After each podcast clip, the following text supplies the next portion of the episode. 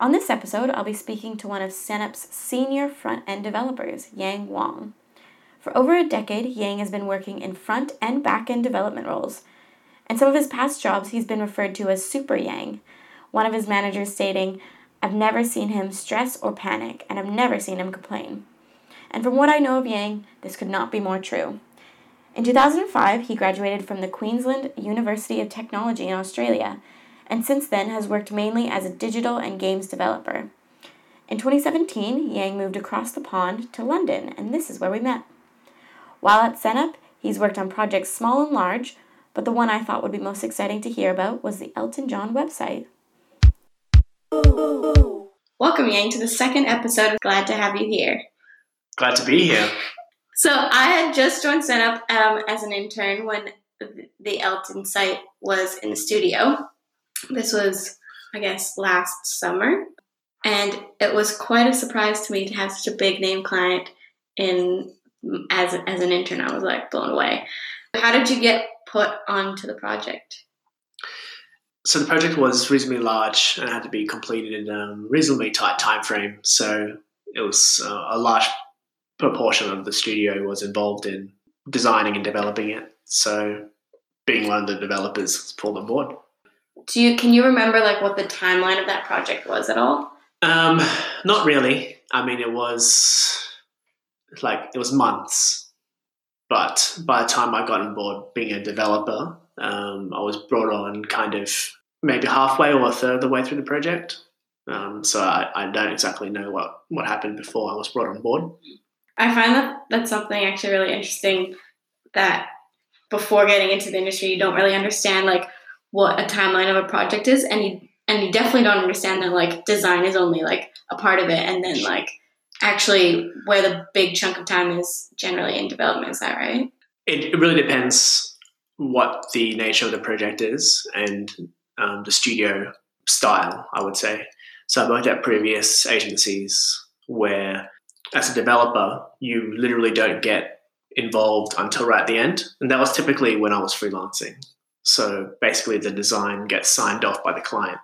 And all the agency wants is someone to build it and execute it. And during execution, um, there's a tiny bit of back and forth between um, design development. But um, generally, from my experience anyway, I was brought on basically right at the end. Any problems, technical issues that um, should have been flagged during design time don't get flagged until build time. And um, that can blow out timelines or it can cause problems. So as a developer on previous on previous projects that work that way, you need to kind of anticipate these things. And when you provide estimates on how long it'll take to build something, you have to build in this particular kind of process. With Elton, it was, it was different, and with Sennep, it's different because um, over here there's a lot of collaboration back and forth between design and development. So um, developers get brought on way earlier, and um, and that's just development. And in the end, we did have a technical, like our technical director was involved from the start. So obviously, um, he has an overview, technical overview of that, and that's kind of his role. But bringing on the actual development um, developers, you can do later on. But with Sennep, we tend to bring developers on a lot sooner because just the way we work. Can you just talk about for people who don't really understand what, in your eyes, the role of like I guess a front and back end develop well, mainly front end developer role is like. Um, so so basically, a backend developer is someone who um, traditionally with agency kind of work, but this kind of website anyway, it's the person that has to um, build the CMS, either choose CMS, um, add modifications, or build a CMS, and then deal with um, the more uh, technical aspects of launching a site, like domain names and SSL certificates and stuff like that. Mm-hmm. Basically, they're, they're kind of building the ability for the, the client to create data feeds. And as a front end developer, um, you then basically read these data feeds and then you form it into what people visually see on the website. So as a front end developer, a lot of the time you can work at the same time as backend developer. Usually you don't have the same person doing both, though you can. Um, so as, as a freelancer, well, I tended to do both. So you do the back and front end, which is really good because basically, as a front end developer, if you need a bit of data, you just make it available in the back end. Mm. Whereas if you're working with someone else, um, if you don't work closely with a back end developer, that may cause problems because then you're asking them for something which then it may take them time to provide and then there's kind of back and forth and but if you do it all at once as in you, you do it by yourself then um, it's a bit, bit, bit more fluid but i can't say it's uh, yeah it, it, it really differs between project and project.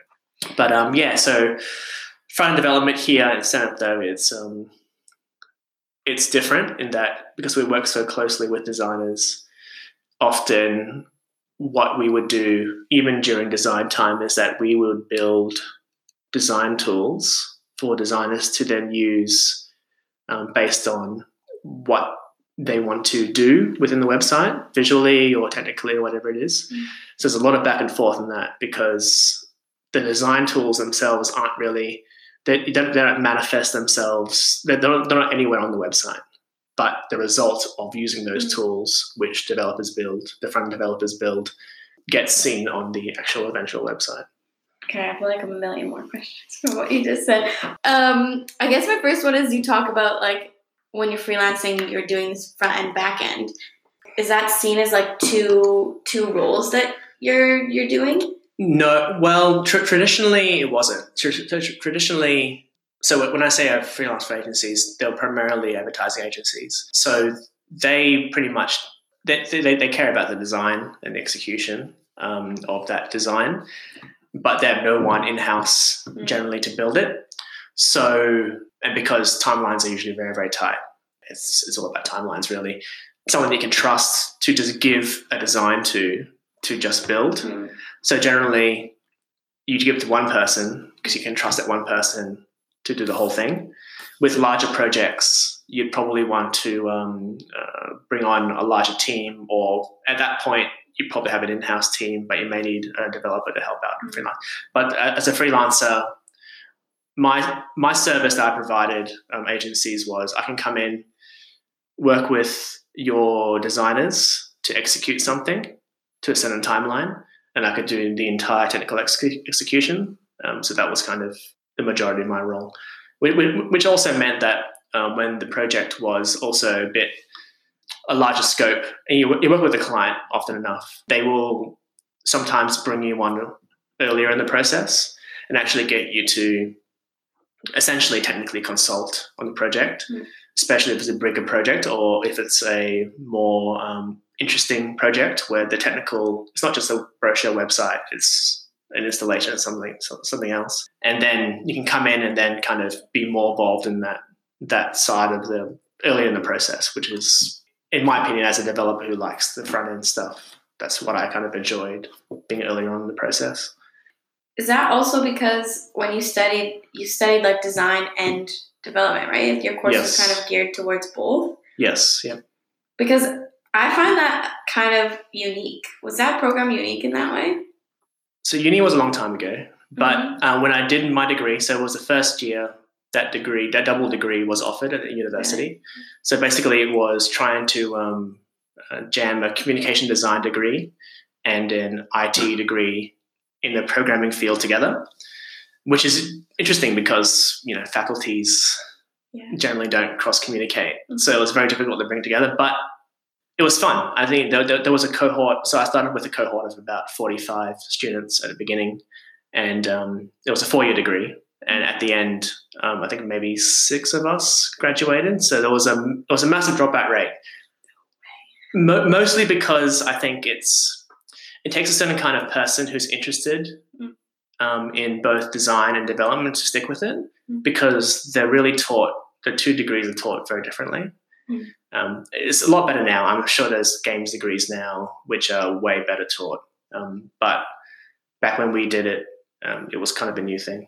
I think the main thing about these double degrees, where's design development, is that you have to be interested in it. So what I was interested in was games because you know you play games as a kid and you want to make games, and um, a lot of it grew to realize that a real problem with anything that you want to create is that you have an idea, but you can't build it.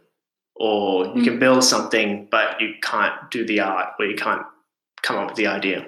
So that's really frustrating for a lot of people. I think um, you, you go through uni and you study in your design degree, you work with designers who are frustrated that they can't execute everything themselves, or you do something in an IT degree and you, you work with programmers who are really frustrated that they have no art skills or they, they prefer not to do it. So I think I personally, I guess it's partly control, you know, creative control, but I also knew that I could execute. So it's kind of like if I wanted to execute my ideas or work with other people to execute ideas. I think execution is really important, basically.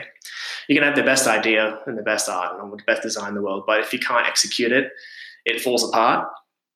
So I knew I had to execute, and thankfully, I, I figured out I could execute. So then it just felt advantageous to keep going with the design as well. So that I learned a lot from more about design, work with designers, and you know, like, like anything in life, it's especially university, it's not always what, what you learn, it's who you meet mm. and who you work with at university because generally they'll, a lot of them will be lifelong friends, but also they'll be in the industry, go through the industry with you.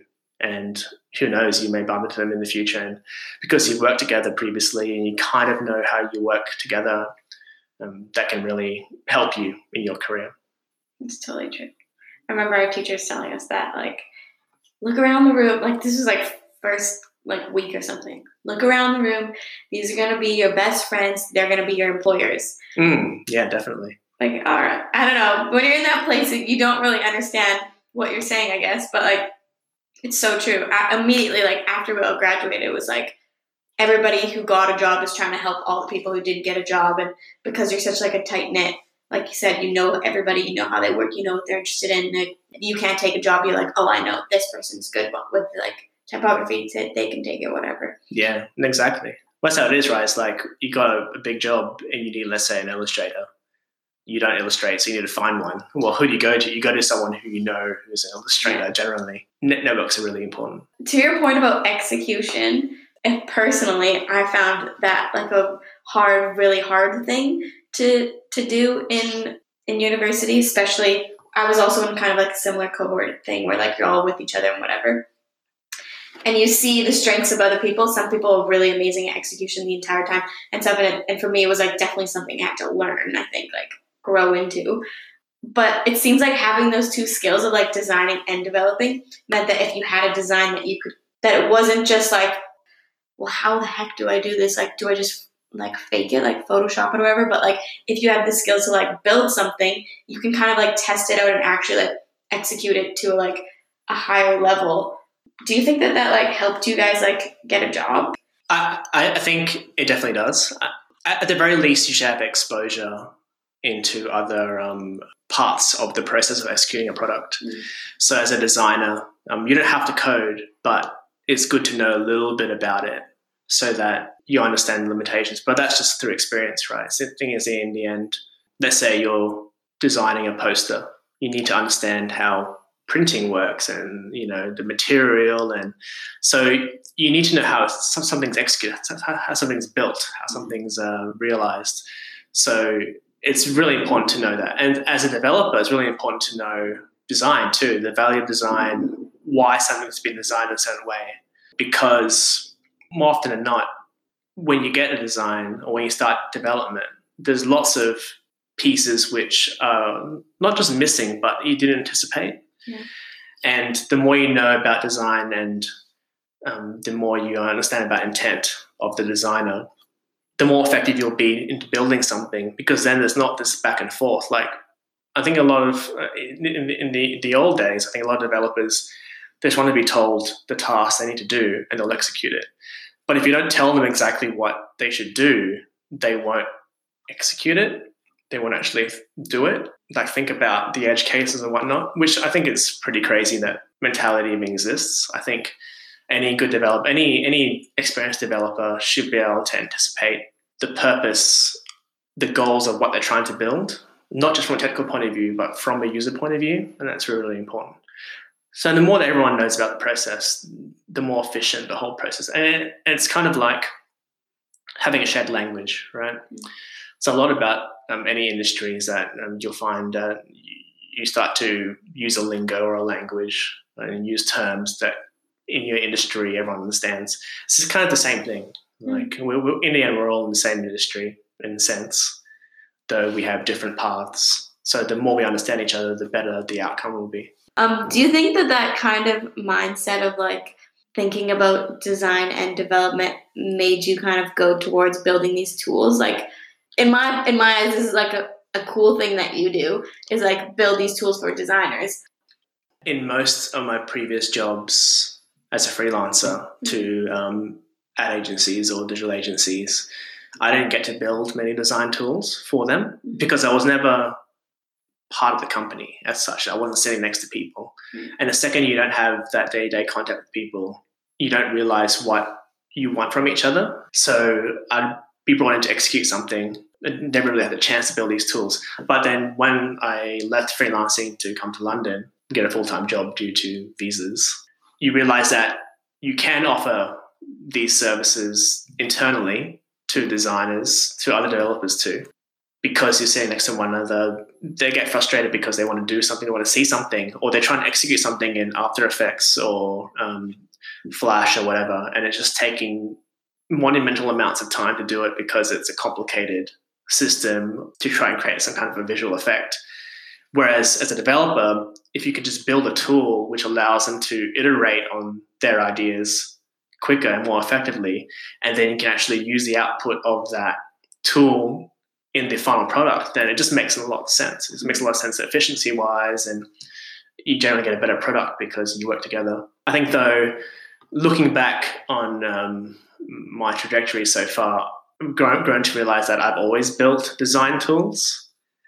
So I, I think I've always been a bit uh, predisposed to doing these kinds of things. So I started my career, I guess my first paid job, basically building um, a system that allows anyone to create Easter egg hunts, essentially. So you can you create uh, you can create like questions.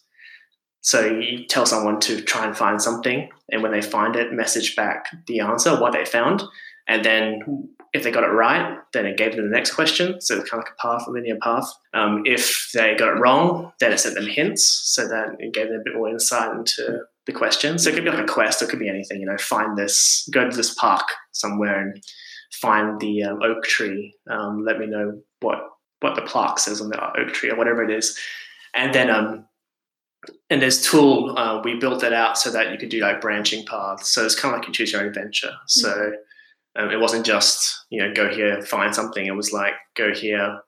Uh, find something, but then what do you want to do next? And then that gives you different questions.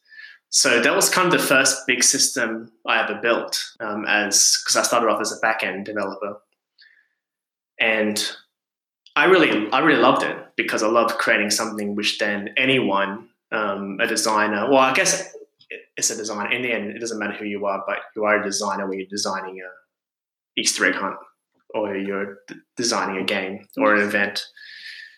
And I really loved it because it allowed people to be creative and then the output of that creativity is that people generally have fun, which is nice.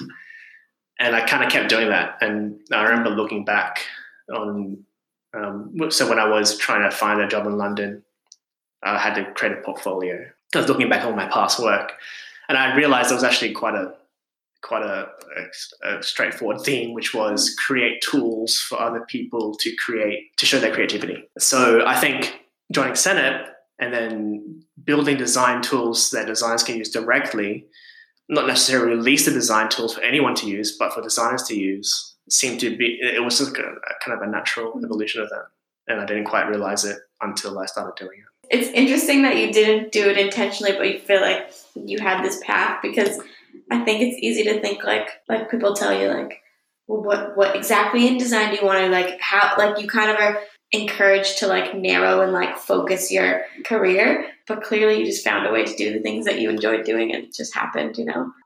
I'm not sure if it's the right thing to do. Because I, I, mean in the end it's what i do i would say even though i'm a front developer i'm still fairly unfocused as a front developer. I would say mm. i'm a very i'm not super specialized and i do have a, a love for design um, and visual aesthetics and execution.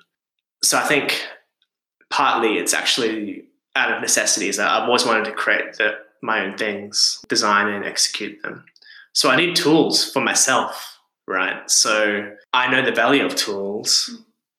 And when I create tools for other people, I see them enjoying it and using those tools. So, and I guess it's also a thing where um, creating a tool for designers or creating a tool for other people, you have to think about the user first and foremost because they have to be they, they can't be frustrated using it. Can, you have to straddle that kind of complexity barrier, right? You can't sink so much time into it that you've blown out the timeline because you're building this tool which is super user friendly. But at the same time, you want to give the creator options. So it's kind of like that desire to do these kinds of things and the reward you get from it, or the reward I got from it as a developer, is something that I'm attuned to. I think other developers, because maybe they don't enjoy that kind of thing, they wouldn't have done it. And I think in general, I haven't met many developers that enjoy creating tools um, in my career. So my very naive assumption is that actually a lot of developers wouldn't do it anyway, or they they want to concentrate on other things. Whereas I seem to want to do well, I, I like doing it, so I will do it because I get a reward from it. Mm-hmm. So maybe that's why I fell into it. Who knows? No idea. You would have to live live multiple lives to uh, yeah, to really know.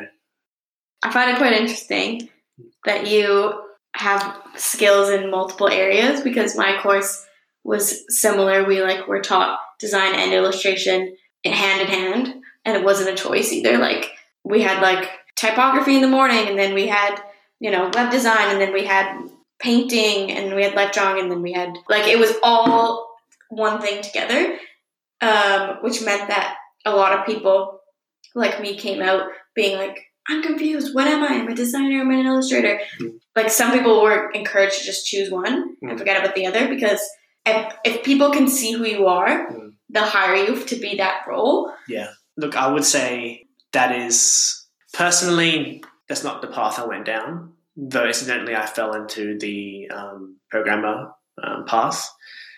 I would say you kind of toss it up, right? It's kind of what you want to do in a sense. It, devoting all your time and resources on one specialized thing means you can be very, very good at that one thing, which is really, really good.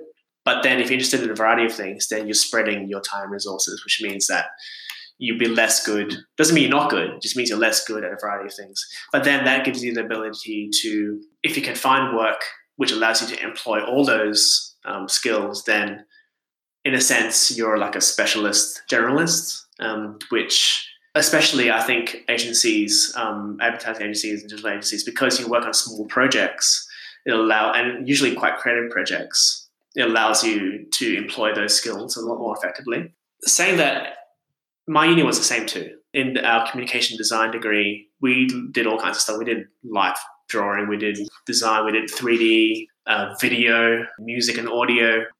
What was great about that because it was meant to be a games course, was that games employs all these things. Because games is one of the greatest digital interactive mediums. It literally employs like every skill set audio, potentially video, 3D, motion, design, UX. It's, it's very complicated data, um, technical, technically very complicated. The, the 3D um, technology in games um, usually leads um, 3D in general. It's actually it's super high tech, and it, it's it's always amazing when you look at um what game developers manage to pull off visually. It's just mind boggling. It's it's sometimes it's sometimes way beyond what the movies can do. For example, because it's all real time. It's just mind blowing, and it's really, it's really funny as a primarily as a web developer when you create these like cool like canvas animations and whatnot. It's like nothing, like basically nothing compared to what high end game developers can do. Mm-hmm. But then again, in game de- games development, you've got one person who's really, really good at it, like lighting, mm-hmm. for example. More than one usually. It's like so. imagine if you're like uh, it doesn't exist currently but imagine if you're a web developer who's specialized in lighting effects like it's, it's not a thing because you would never get enough work but um, that's kind of the interesting thing about games so going through a course which gave you exposure to these multiple crafts design crafts or art crafts or whatever it is really helps because it then gives you a better understanding of how you can execute your own game which um yeah games games are hard and it takes a long time I think when you talk to younger kids and they kind of don't have an idea of like what jobs are and what it seems like a lot of kids want to like be like make games. Yeah. Do you know? I guess why not? I mean, it's super fun. Yeah, but but then it also doesn't seem like there's like that much opportunity to like. It seems like a hard thing to actually like have a job in. It um it is. It's it's really hard, and it doesn't pay all that well. Mm. Um, it's pretty notoriously brutal um, workload. Work life balance goes out the window basically when you make games. Mm. But that's because when people think of games, they think of you know the GTA's or the um, Fortnites or whatever, like very high end. Mm-hmm. We're talking about, especially in the case of let's say a GTA or Red Dead Redemption or whatever, it's like thousand people. Like it's a totally insane production team on it. So when people say, I want to create games, they're thinking, usually, what I found, especially when I was going through uni, it was like, oh, I want to create a game. It's like, I want to design games. Design game design itself is a massive, very deep field, and it's way more involved than people think. Mm. And it's so rare that one person can create a game by themselves. I mean, it is very, very possible. When people think of games, they don't think about those kinds of games. When people think about games, thinking about massive productions, like movie level productions. It's saying that what you when you go when we're through uni, you realize start to better understand what's involved in creating a game. You realize that one person cannot create a game. So if you want to create a game by yourself, you have to create a certain kind of game, and um, that's the beauty of like indie games um, that's what the smartphone um, allowed people to create. Before smartphone, Flash allowed single people with a singular vision who could execute to create their own games and release them, which is amazing. And nowadays, there's tools like Unity and so forth where people can create their own games as a solo person. I mean, I don't recommend it as in like to make money. Mm. Game games industry is notoriously brutal. Um, in, in many cases, I'd recommend it's kind of like a musician, right? Or an artist. You should probably have another job and then do it on the side. University exposes you to a breadth of crafts and ideas and and I think if you're really lucky if while you're studying you really attune to something.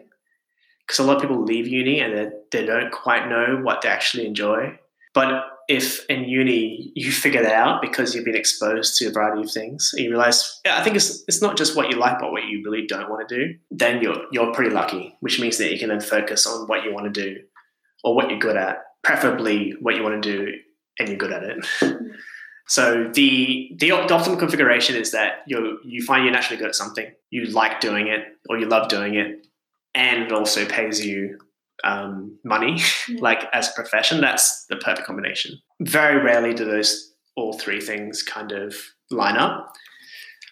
But saying that, it's kind of like uh, as uh, millennials and Gen Zs and whatever, we thankfully we have the opportunity to be able to do these things. I would say though, I had a similar experience to I imagine what most uni people have, or what you had, mm. is that a lot of people leave uni and they're not sure what they want to do. Because I always wanted to make games my uni time was about learning the skills to be able to make games. So thankfully, the degrees were flexible enough, the assignments were flexible enough where you could theoretically mold everything into a game. As in, this is an assignment about writing. So then you mold it to writing for games.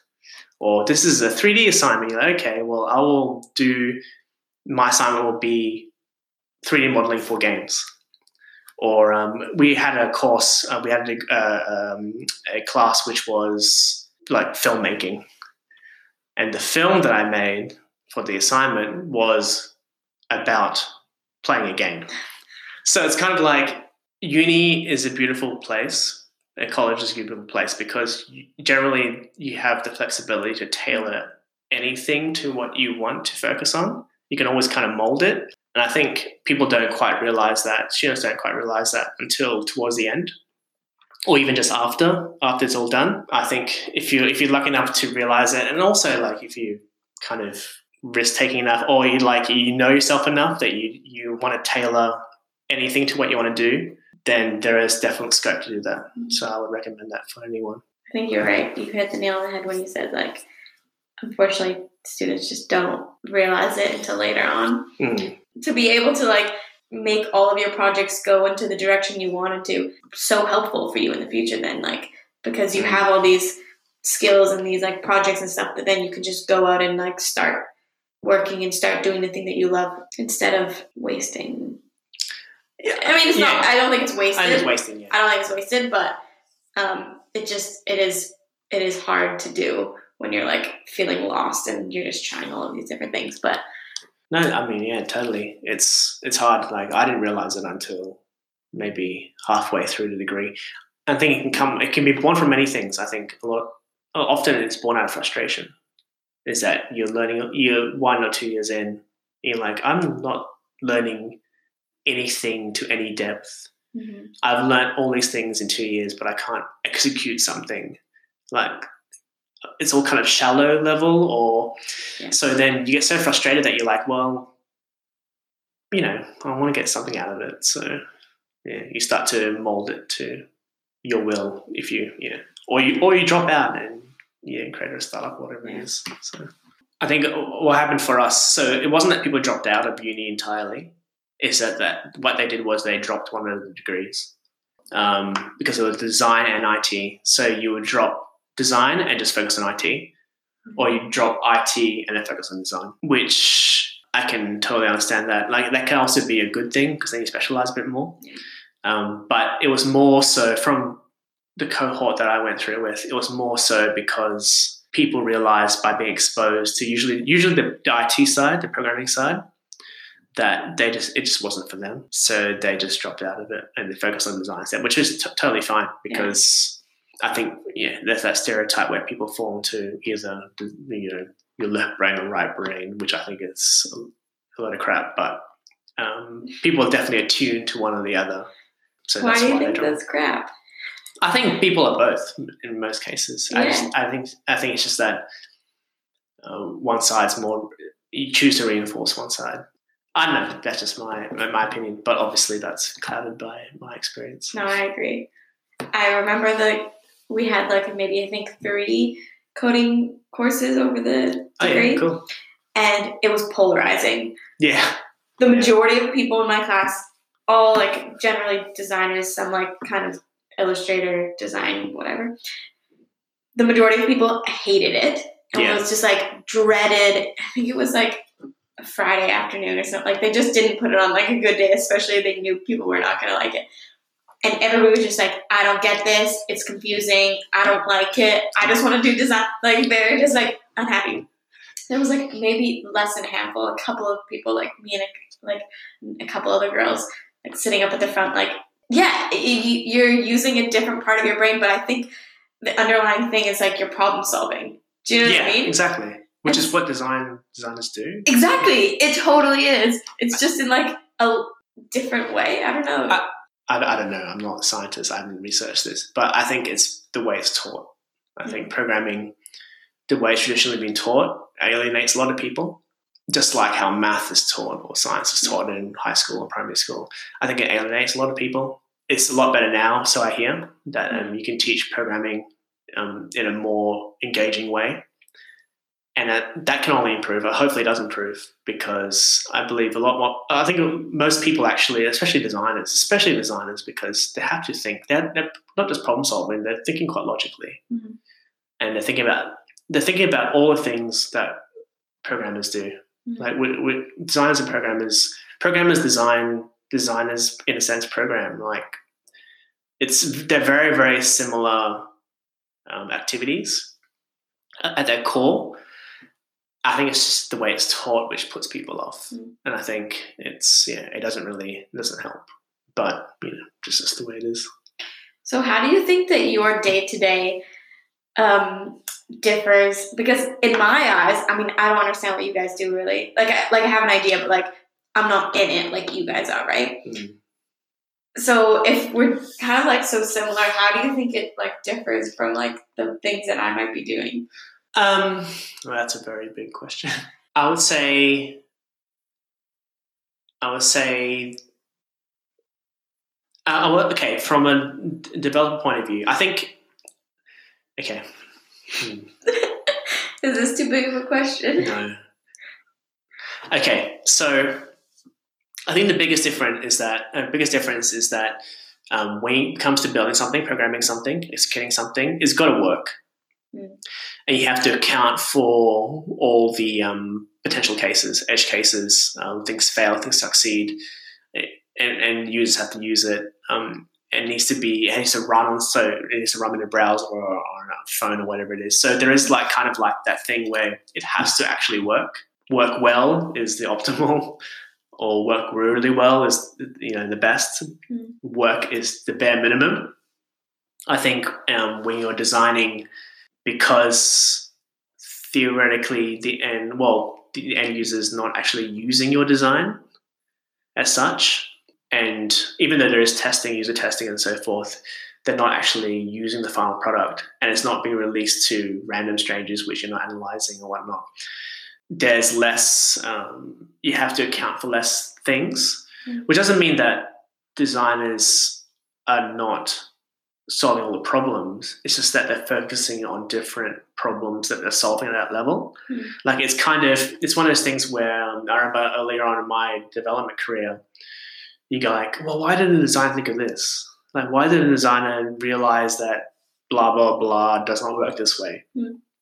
You realize that well, first of all, it's very difficult to think of every single case as a designer straight up. I've never worked with anyone who's who any designer or I would say even a developer. Like when you start programming something, you don't quite know exactly all the cases. Mm. It's as you're executing something and testing something, do you realize that you've missed this case? So if you can't do it, I don't see why a designer could figure it all out. And they're not the ones even building it, right? Like even physical things like building a house or building a car, the process of building reveals so many things that you you just don't know, you're unaware of. I mean, the the, the, the, the more experienced you are in design, the more you catch. But in the end, the process of building something and then actually running something and launching something reveals so many different things. I think that's why it's so. I guess from the difference between design and development, in my mind anyway, is that designers focus on even though it's the same overall generic like group of a problem, they focus on a particular set of problems, and then the developer, the programmer focuses on a different set, even though the goal is the same. They, they, they can specialize their focus on the things which matter to them, as in like things that they have control over. So that's kind of division of work Mm. in a sense. Mhm. So it's just not effective unless unless you're one person. If you're one person, then you know you do these things fluidly. But most projects aren't just one person. You work with a variety of people, so you only have finite time. So it's it's often just it's just not efficient. You got to divide your time. You got to divide your focus. Otherwise, it becomes ridiculous. it's it's multiple people coming together. And so when you're doing it on your own, you don't have to talk about you don't have to describe any of the issues to anybody else. You have your own like focus and you're just like do, working away or whatever. And then sometimes I mean it's I think it's a great thing, but like sometimes when you then have to like describe like what you want or like how you want something to look or how it should work or whatever, you're like I don't know if I know. like you Yeah, it's it's hard to like always get exactly what's in your head and like be on the same page with like another person. Oh, totally. It's it's that's the most that's the beautiful thing about working with other people Mhm. is that you actually have to communicate your ideas effectively, and often I think in most cases, until you communicate your idea, you actually haven't really formed an idea very well, and uh, in most cases as well, you don't you, you don't actually form your idea until you get feedback from other people. Mm-hmm. So you need that communication to even solidify an idea, and that's just like anything, right? Like a website or app or whatever. You got that iteration internally iterating between people, and it's really so commu- communication is the most important thing when you work in a team, right? So, and I guess it goes back to what we spoke about before, where um, designers knowing a little bit what um, programmers do, programmers knowing a little bit what designers do is really important because you can um, converse in the same language using the same terms, but also you kind of you can shortcut that communication a bit, which is really important. It would be interesting to hear you talk about if you felt like there was uh, a success and a failure, or if there were multiple. Like it could be anything, like small or big, but how I guess you went, you got past it. Yeah, like how did you recover from like failure? Because I think you see this final product and you don't always understand like how the people who built it or designed it went through this process um, and how like that process is necessary and it doesn't mean that like you're going to end up with a terrible product in the end just because like there's highs and lows in within the project right?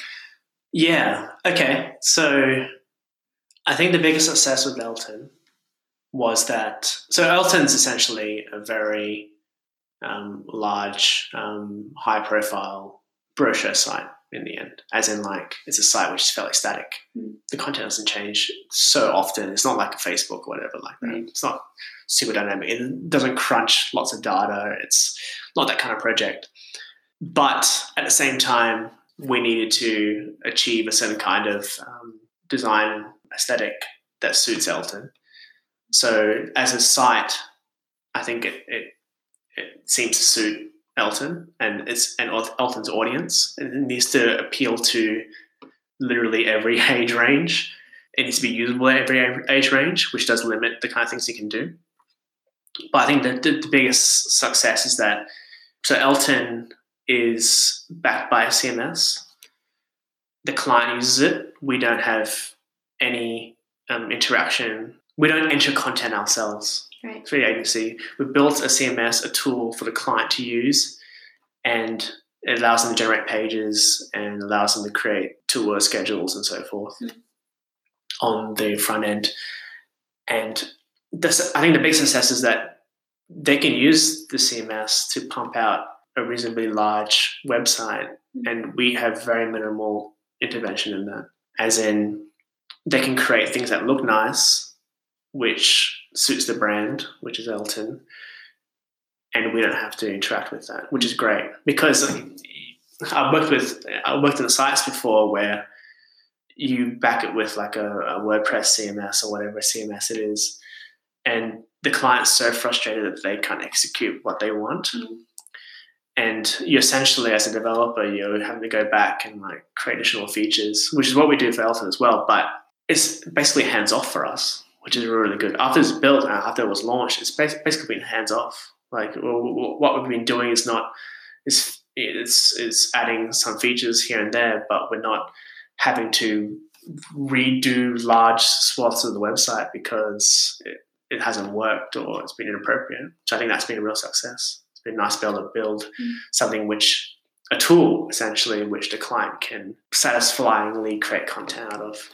So that yeah, that would be the success, I think, and that it's you know it's it's a it's it's quite a highly trafficked site, so it's nice that, that the exposure is nice, um, the traffic is nice, Mm. and so forth. I think um, I think a failure that we had um, for those of you um, who know about so when Elton announced his uh, farewell tour, there was like a live countdown basically counting down to that announcement. No one really knew what the countdown was about, but there was a live countdown. And it counted down to an announcement which was live, streamed live. And um, th- we, we did have a, an issue with traffic, as in we were basically we were getting w- way more traffic than we thought we would. And a problem arose which we didn't anticipate. It didn't come up in previous testing, which um, was unfortunate. And so we had to solve it live, which is never great because it's not just live as in people are looking at it, it's live as in like hundreds and thousands of people are looking at it, which is always a bit um, it's a bit dicey. Uh, in a, in a previous, I, I had a, a, similar thing in a previous job, in a previous um, like event based. So event based work is very similar. It's like it's a live event. There's people everywhere. Mm-hmm. Where things go wrong, you got to solve things live. Like event management is it's crazy. It's crazy stressful and crazy difficult because mm-hmm. all kinds of crazy stuff happens but it's very exciting too because it's you know, your adrenaline gets pumping when uh, things go wrong, and th- things always go wrong in some way. So anyway, with this Elton, it was a shame that we didn't um, we didn't stress test the site to that level, um, to so that we um, anticipated that level of traffic, but we did manage to resolve it, which was good. So that was, in a sense, a minor success, but really, uh, you know, not great in regards to the, the failure. But mm-hmm. still, it was nice to be able to come up with a solution which actually solved it, which was nice. And we all learn from mistakes. I think that that would be a very stressful situation, but um, it seems like it seemed like the whole team was like very calm about like it. Well, anyways, my, my question is like, do you think that like it was because you had gone through some things in the like in your previous projects that like help helped you? How do you stay calm in a stressful situation? I, okay so we needed we knew we needed to solve a problem as fast as possible and we needed to focus our attention on solving that problem rather than freaking out tipping the table flipping the table and then walking out right like i think mm. things that for for for most people for everyone really you don't know what happens until it happens. Yeah. I think um, you, you, you work with people that don't can't handle it. Mm-hmm. Like they'll like shit goes wrong, and then they'll just flip out for a bit. Usually they come back, but sometimes they just flip out and they're just that's it. You know, they're just not effective. They're not thinking straight anymore. As in, they're not trying to solve the problem as fast as possible. So, because I mean, everyone here is reasonably experienced, so we we knew how to handle that kind of thing, and so, so it was more about how we solve problems as fast as possible. For me personally, I guess it harks back. So I didn't know how I would handle that kind of thing. It harks back to um, a project way back in the day where we were running a live event, and it was, funnily enough, a traffic problem. So there was too many messages being sent back and forth and um, when the problem starts arising, you go, okay, well, this is not good. This is very strange. And you hope it, usually what you do is like, you hope it, it's just like an anomaly or whatever, like a bug or whatever it is, it will resolve itself. But it never really is. There's always, always some kind of cause. And you learn that as you get more experienced. And then got to a point where it was like, holy shit, people are literally in a physical space running around trying to solve puzzles. Mm and they're not they're not being able to send and receive um, questions and answers fast enough. So people are getting stuck, being confused. Um, these people aren't like they, did range from just like individuals to like families, and you're like, I yeah, you're kind of like in a sense you're ruining people's days, right? Because mm. you know they're they're enjoying themselves and suddenly they're not enjoying themselves, or they're mm. getting confused. So I remember that point in time. Um, uh, I had uh, I knew I had to solve the problem, and I was like, okay, well, at that point in time, I didn't realize whether I would just flip the table and go, oh, it can't be solved, mm-hmm. as in the problem, I can't solve it. The end, or whether it's more, or, or was the kind of person where it was my, oh, there's, there's a problem. Can I solve it? Is there actually a solution around it? And thankfully, I kept plugging away at the problem to find a solution. Mm-hmm which thankfully I did, which was nice. Um, so I guess, yeah, I mean, that was advantageous. I, in the end, it's like perhaps I could not have found a solution mm. to the problem and everything, you know, went to shit. And that would be very demoralizing. I guess you would learn from that too.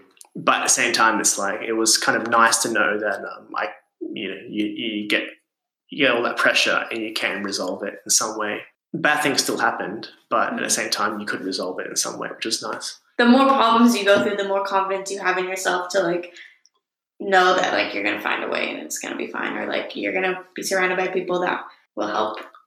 Yeah, I, I, that's the most important thing is that you you can't do everything yourself. Everyone around you, you work on the same project together or whatever it is. Everyone supports one another. If you can be surrounded by people who will solve problems together and who won't blame each other when problems mm-hmm. happen, you, you want to be in that kind of team. You want to be a team where everyone wants to solve problems together because that's the best place to be. Because problems always happen. Things will always come up all of a sudden.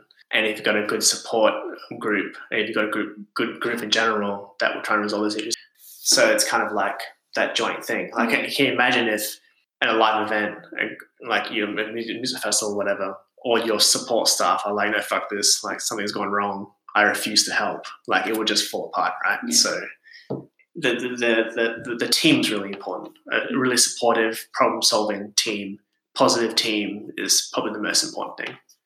Okay, I have one last question. What is something maybe in this project or just something that you feel like was a big lesson for you that you would really like people who are maybe just getting into the industry, they want to become front end developers, or maybe they just aren't interested in the creative industry. A lesson that you learned that you would want to like impart on them. Yeah, something that maybe young you didn't know.